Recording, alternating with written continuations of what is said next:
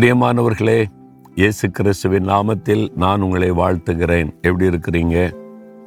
இந்த ஆற்றை பார்க்கும்போது நமக்கு நிறைய காரியம் வெளிப்படுது.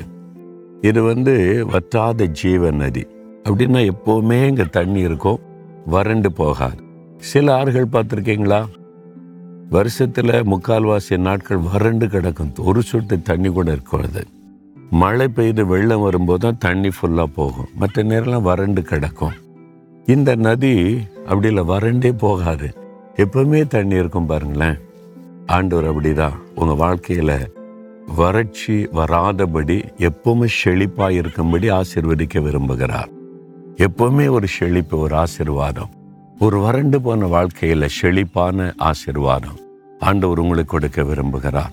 இந்த ஆண்டவருடைய அற்புதமான ஒரு வார்த்தையை ஒரு தேவ மனிதர் தன்னுடைய வாழ்க்கையில் நடந்தது சொல்கிறாரு தொண்ணூற்றி நான்காம் சங்கீதத்தில் பத்தொன்பதாம் வசனம் என் உள்ளத்தில் விசாரங்கள் பெருகுகையில் உம்முடைய ஆறுதல்கள் என் ஆத்மாவை தேற்றுகிறது.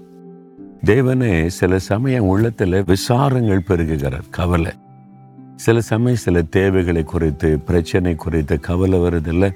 அப்போ உள்ளத்தில் ஒரு துக்கம் உடைய விசாரங்கள் பெருகும்போது யாராவது நம்மளை ஆறுதல் படுத்த மாட்டாங்களா ஆறுதலான ஒரு வார்த்தை சொல்ல மாட்டாங்களான்னு இயங்குவோம்ல அப்போ கத்தர் ஆறுதலா இருப்பாராம் அவருக்கு ஒரு பெயர் என்ன தெரியுமா? ஆறுதலின் தேவன்.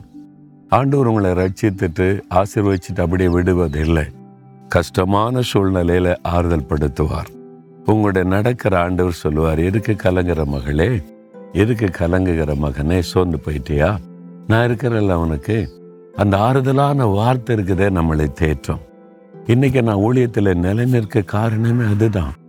எத்தனையோ காயங்கள் என்னை வேதனைப்படுத்தின காரியங்கள் தொடர்ந்து நடந்து கொண்டே தான் இருக்குது.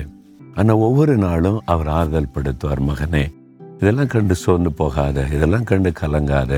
என்னையும் அப்படிதான் பேசினாங்க என்னையும் அப்படிதான் திட்டினாங்க எனக்கு விரோதமாக அப்படிதான் பொய்யான குற்றச்சாட்டுகளை சொல்லி அவமானப்படுத்தினாங்க. அப்போ நீ சோர்ந்து போகாத அப்படின்னு சொல்லி அவர் ஆறுதல் படுத்திக்கிட்டே இருக்கிறதுனால நான் சந்தோஷமா ஊழியம் செய்கிறேன். உங்க வாழ்க்கையில கூட விசாரங்கள் துக்கங்கள் உள்ளத்துல பெருகுதா? அன்னதான வாழ்க்கையில போராட்டம் வருதா? இன்னைக்கு சொல்ற நான் இருக்கிறேன். ஆறுதல் படுத்துகிற தேவனாய் நான் இருக்கிறேன். என்னுடைய ஆறுதல் உனக்கு போதும்ல? அப்படின்னு ஆண்டு சொல்றார். என் மகனே என் மகளே நீ சோர்ந்து போகாத கலங்காத. நான் இருக்கிறேன். இது ஆறுதலான வார்த்தை. ஆண்டவர் உங்களை பார்த்து சொல்லுகிறார். அவர் ஆறுதலின் தேவன். அதற்கு தான் அவர் சிலுவையிலே பாடுபட்டு அவமானப்பட்டு நிந்திக்கப்பட்டு நொறுக்கப்பட்டு எல்லா பாடுகளையும் அவர் ஏற்றுக்கொண்டார். நமக்கு ஆறுதல் தருவதற்காக தன்னையே பாடுகளுக்கு அர்ப்பணித்து கொண்ட தேவன் அவர். உங்களை பார்த்து சொல்றார் என் மகனே என் மகளே நீ சொன்னு போகாத. நான் உனக்கு இருக்கிறேன்னு சொல்லி இன்றைக்கு ஆறுதல் சொல்லுகிறார். அந்த ஆறுதலை ஏற்றுக்கொள்றீங்களா உள்ளத்துல?